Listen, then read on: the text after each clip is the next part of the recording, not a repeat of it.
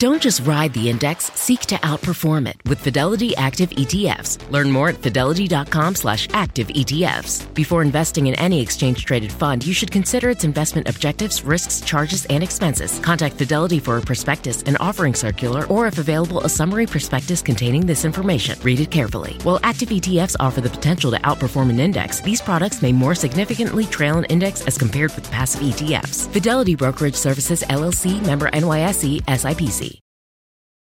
Spectrum One is a big deal. You get Spectrum Internet with the most reliable internet speeds, free advanced Wi Fi for enhanced security and privacy, and a free Spectrum Mobile Unlimited line with nationwide 5G included, all while saving big. For the big speed, big reliability, and big savings you want, get Spectrum One. Just $49.99 a month for 12 months. Visit spectrum.com slash big deal for full details. Offer subject to change, valid for qualified residential customers only. Service not available in all areas. Restrictions apply.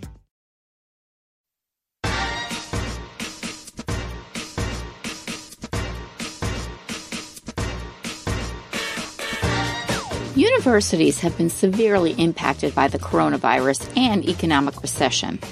Administrators and educators are charting unprecedented territory in almost every realm of the college experience, particularly admissions and student life. Students and their parents are anxious with uncertainty and concern if there will ever be a return to normal. With new developments happening every week, it's overwhelming for parents and students to keep track of it all. Here to help is Dr. Bari Norman. Dr. Norman, a former college admissions officer at Barnard College and Columbia University, is the co-founder of Expert Admissions, a counseling service for students seeking admission to college and graduate school. She's advised thousands of students on the undergraduate and graduate application process. Dr. Norman is deeply knowledgeable about the ever shifting landscape of the college application process and is committed to helping all students realize their potential, especially now during these COVID times. Dr. Norman, welcome to the Mighty Mommy podcast. Thank you. Thank you so much for having me. Well, let's get started with this great conversation about our kids returning to college or, or even starting as freshmen. First of all, sending a freshman off to college can be overwhelming for parents. But with this pandemic, the anxieties that families are facing are multiplied. With that said, let's start with our universities. And I know there's so many of them, there's hundreds and hundreds of them, but what plans do universities have for returning students this year? Well, you're right. It's varied. So it depends on the school. So you need to check school to school. But the most common plan at this time is sort of this hybrid model where some or all of students have been welcomed back to campus on a residential basis, meaning they can live in the dorms or nearby housing. And then the classes themselves, we have either fully online so they're doing all their classes remotely, though able to live and hang out on campus and have that residential experience, or a mix where some classes are being held in person, typically the smaller ones, and then larger lecture halls and larger meeting classes happening remotely. Well, for the kids that are used to the college experience, at the end of last year when they were leaving, they had to kind of quickly shift gears. But those that were used to the regular college experience, how can these students best prepare for this new reality? You know, for those students, in many ways, it's the hardest because they know what they're missing. So, freshmen who are coming in had sort of a dream sequence of what freshman year was going to look like, and that certainly has been disrupted.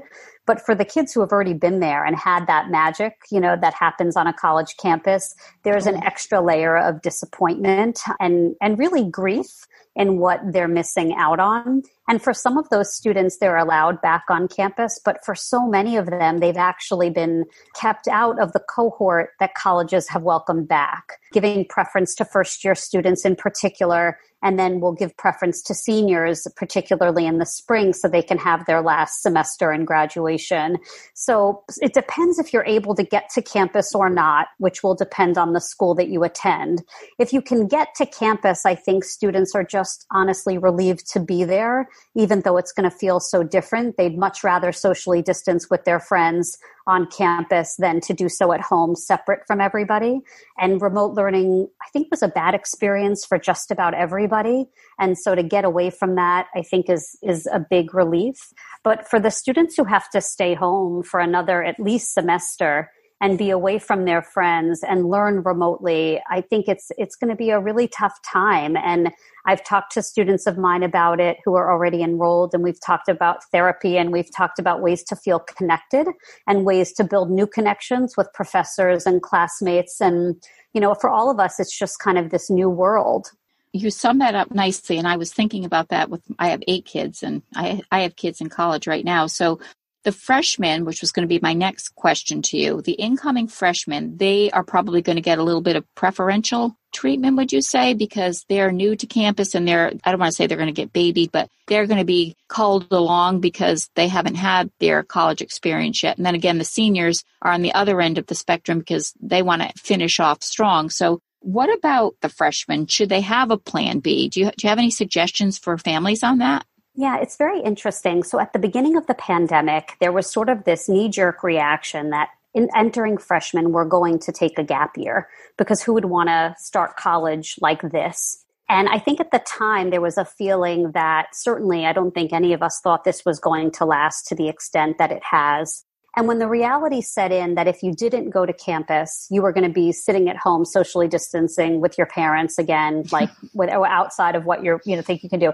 Nobody can travel. Nobody's getting this great job. And so then going to campus in this very awkward way didn't seem like such a bad option. I mean, it's not the ideal option, but it was certainly the better of the two. In terms of a plan B, you have to make a decision if you're going to go to campus or not. And I think you have to more so just be open to the possibility that you may not be there for the whole semester. You know, you'll be sent home and have to just finish remotely. So I think more than a plan B, students need to have decided what they're doing given what things look like and wherever they live or wherever they're going to for college. But plan B kind of needs to be this openness to uncertainty and to flexibility uh, depending on what happens once kids actually make it onto campus. We as parents are going to really have to roll with that flexibility as well because in our minds, our children are leaving in a, to go back to campus or to start fresh. If they get there and say mid October, if they say it's going to all be remote, everybody's going to have an open mind, I would think. Absolutely. And it also depends on where your child's living. So if they're living in dorms, they may just be sent away. If they're living somewhere off campus, and we saw this even in the spring, there were students when campuses closed who stayed in their off campus apartments with their friends or if they were living independently and didn't necessarily go home and wrote it out near campus with friends. And so it really depends on the living situation in a lot of ways. But no matter what, the name of the game is going to be flexibility. And as parents, we have to put on our best game face and sort of roll with the punches. And then you go in your closet and cry. And then you come back out. Yes, that's good. Well, we're good at that. It's the poker face once exactly, again. Exactly. Exactly. Well, I am in this situation. Many parents, we have high school seniors that would normally be embarking on this exciting journey on finding the right fit for college next year. But the pandemic has obviously changed these procedures as well. So, even with my own son, uh, what do you recommend for families in regards to college tours? Is virtual the best bet at this point? And if that's the case, how can we make the most of a virtual campus tour? Virtual tours are the name of the game at this point. That's kind of your best bet, and you can guarantee that no matter what, that will be available to you. So some campuses have their own virtual tours. There are some companies that do them. YouVisit is a, a tour company, a virtual tour company that a lot of my students find to be especially good and helpful because obviously not all virtual tours are equal. Excuse, you oh, can I just interrupt? What is that called? YouVisit? You UVisit. Yep. Okay. Y O U visit. Okay. Thank um, you. Yes. Students can get a lot from a virtual tour, especially a sense, of course, of the physical space. But even a 3D tour feels two dimensional, um, and there are limits to what it can do. So I think a virtual tour, at the very least, is what students should do, almost as a as a starting point. When we could even get on campus, when it was sort of the good old days, the best thing that you could do when you were on a tour is to hang out a little bit longer, go into the student center, certainly observe, which we can't do now, but go into the student center, observe, and also grab a student or two here or there and talk to a real kid. because the information you get from an admissions office is certainly helpful and instructive, but it's part of a big marketing machine and it's being presented to you in a very particular way. If you talk to a regular student, they're going to give you the brutal truth. They're going to be brutally honest. And some of the things that they might complain about might be no big deal to you. And some of the things that they mention may be deal breakers for you. So in this environment, in addition to a virtual tour, it's crucial to reach out to current students. And so use your network either through your high school or your family or friend network. If you know people who are current students at a school you're interested in, ask your counselor. Um, there's also been some wonderful resources that have popped up if you Google some student resources um, where students across the country have offered and volunteered to be a contact for people they don't know because they know they can't get to campus. Oh, There's that's amazing, excellent. Yeah, this amazing crowdsourced um, document that is online that students can access. So if you kind of find yourself, I don't know anybody, I don't have any resources, that there are like these wonderful strangers who have been uh, willing to help. And so I think talking to students is always crucial, but I think even more helpful. And then a last thing I would say is that pretty much every admissions office and also every school is active on social media and particularly on Instagram on stories, um, certainly in their feed, but especially on stories. They have a ton of interactive content where you can get the vibe from students, where they do lives, where you can interact and there are also formal virtual programs that colleges have pivoted to in the absence of open houses and things like that. So there's a lot of opportunity to connect and get a vibe in the absence of traditional visits. And there also are several colleges, believe it or not, that are holding regular tours, although maybe smaller in smaller numbers or by reservation and or slightly modified. But there are schools that are doing tours still. You know, even after this pandemic, I can see where the virtual the way they're expanding on virtual tours and things, that will probably stay as part of the whole college experience now. Then you can see a lot more schools than you normally would have the opportunity to.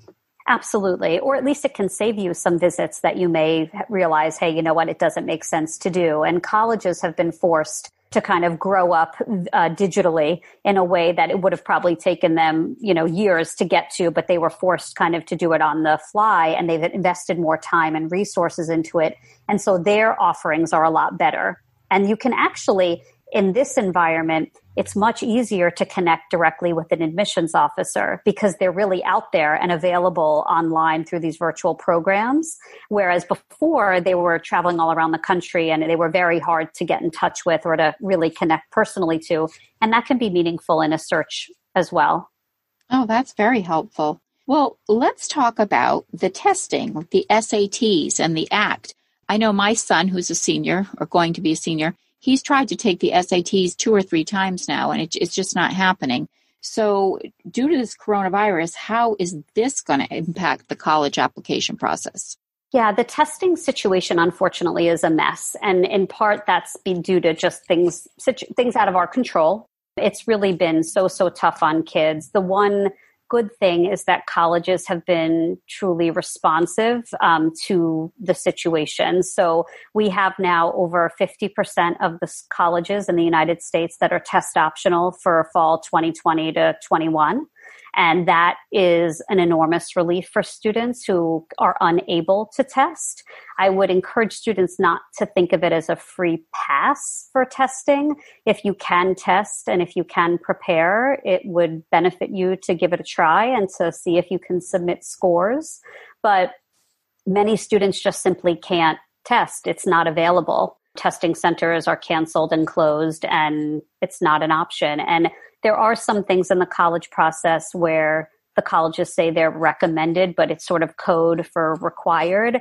This really isn't the case. Um, students are unable to test. And if that's the case for you, then you can go forward and apply test optional, knowing that your application will be given equal consideration.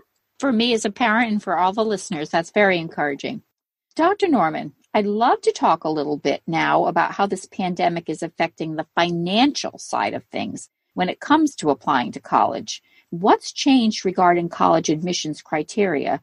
And will there be like more scholarships available because of the pandemic? Or what should students look for when it comes to the financial aid part of their decision with this pandemic in play? You know, the financial piece is always the biggest piece for most families. This has definitely made things even more complex for a variety of reasons. Colleges are under enormous financial stress because of the pandemic, both in terms of lower international enrollment, higher expenses relating to the pandemic, all the PPE they have to purchase, all of the consultants they have to hire to reconfigure campus, all the supplies they have to purchase to reconfigure campus and all the training and technology they need for the faculty and the technology they need to purchase. So they have rising expenses, lowering revenues, and they also have a lot ahead of them as well. So how financial aid will be affected is still to be seen. One thing that's worth mentioning is you really should look very closely for students who are looking to be considered for merit aid which is the financial aid that is not based on need. So if your family might not qualify for aid or might not qualify for as much aid as you need, uh, you can look for merit aid at colleges, which is also money you don't need to give back, but that's awarded based on some academic or athletic talent, for instance.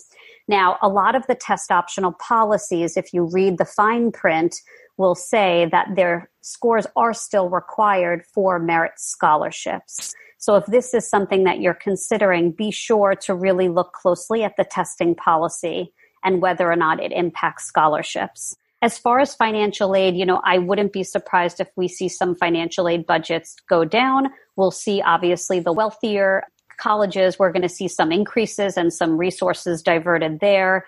But it's really going to be a school by school policy. And students will also find themselves in very different situations because of the way that colleges already prepare packages. Some colleges, as we know, gap, meaning they say you have a certain need, they meet a certain amount of it, and then there's a gap that you're required to fill on your own. Um, and so we're to, I think we're to see a bit more of that, just again, because of the precarious position that many colleges are to find themselves in. It's one thing falling in love with a house picturing yourself moving in and calling it home, and quite another navigating the world of price negotiating, mortgage lenders, and finding the budget that works best for you. An agent who's a realtor can make understanding that world easier. Realtors have the expertise, access to proprietary data, and tools to help you get from imagining living somewhere to actually doing it. That's the kind of help we can provide.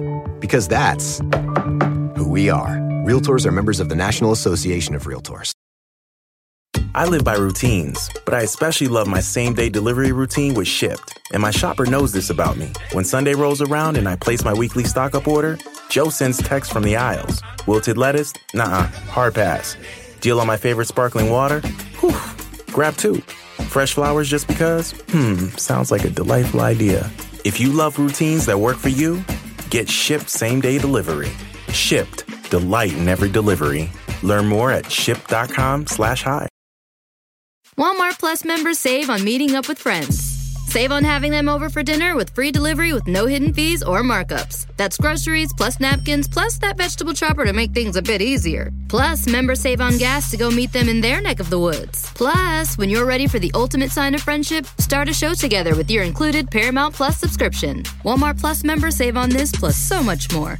Start a 30-day free trial at walmartplus.com. Paramount Plus essential plan only. Separate registration required. See Walmart Plus terms and conditions students having to do probably a lot more distance learning again this year.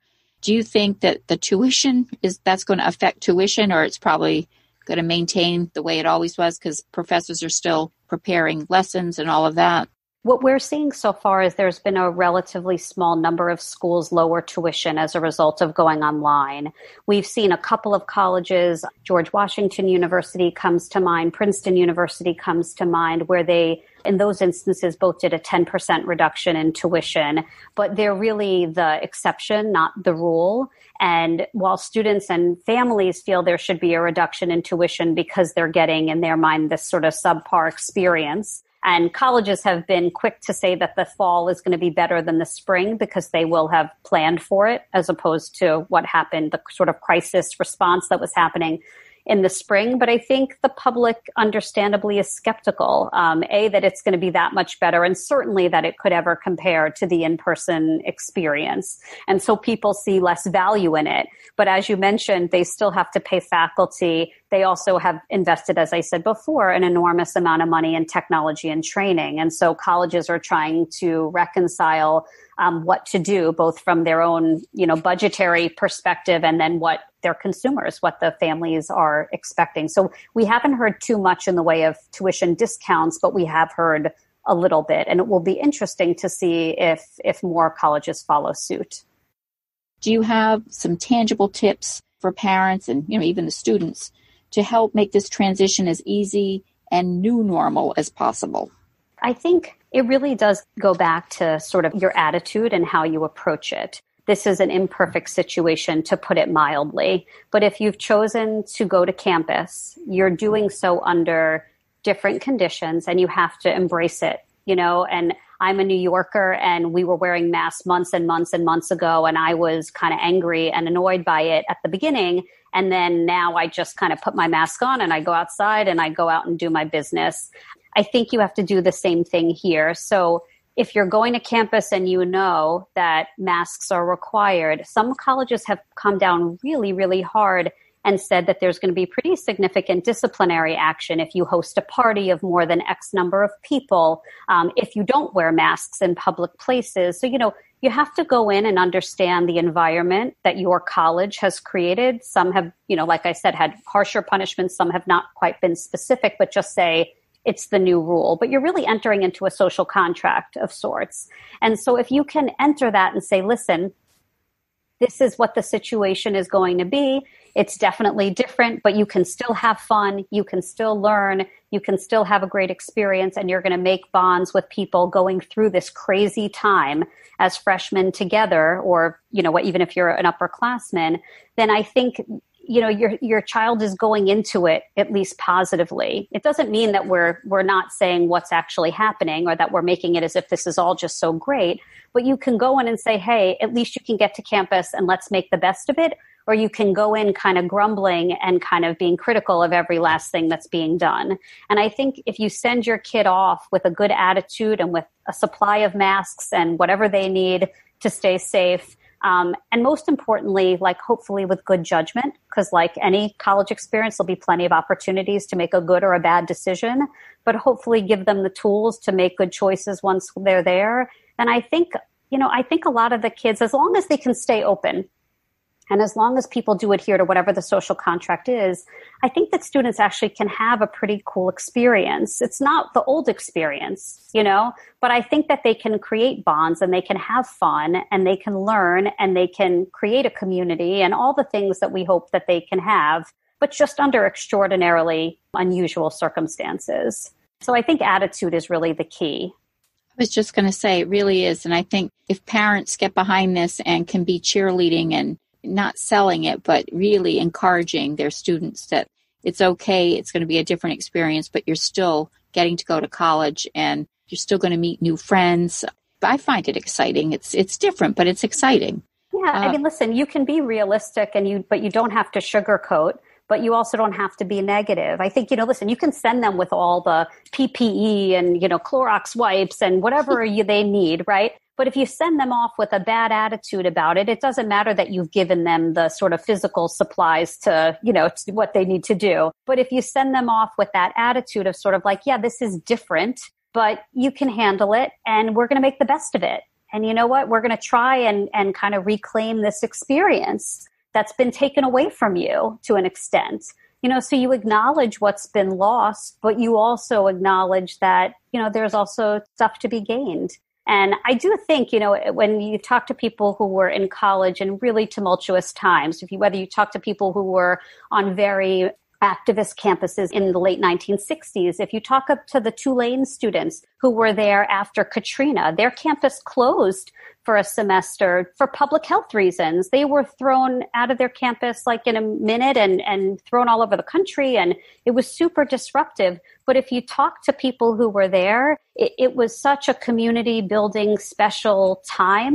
And Tulane emerged from that to this day so much stronger and was such a stronger community, even though it was ripped apart at the seams and people were, you know, all over the country and not together. And I think there's like a, just a tremendous lesson to be learned from the responses of students and campuses who have gone through tough times before.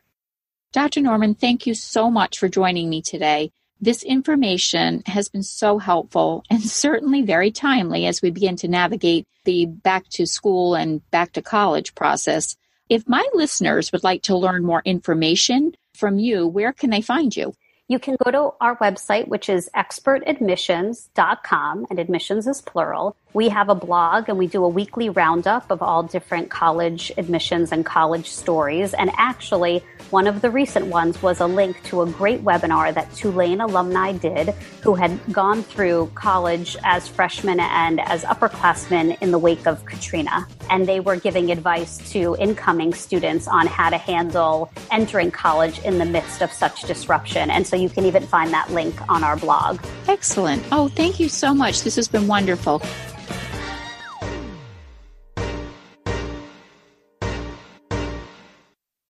Life is a highway, and on it there will be many chicken sandwiches. But there's only one McCrispy. So go ahead and hit the turn signal if you know about this juicy gem of a detour. Whether you're a morning person or a bedtime procrastinator, everyone deserves a mattress that works for their style. And you'll find the best mattress for you at Ashley. The new Tempur-Adapt collection at Ashley brings you one-of-a-kind body-conforming technology, making every sleep tailored to be your best. The collection also features cool-to-the-touch covers and motion absorption to help minimize sleep disruptions from partners, pets, or kids. Shop the all-new Tempur-Adapt collection at Ashley in-store or online at ashley.com. Ashley, for the love of home.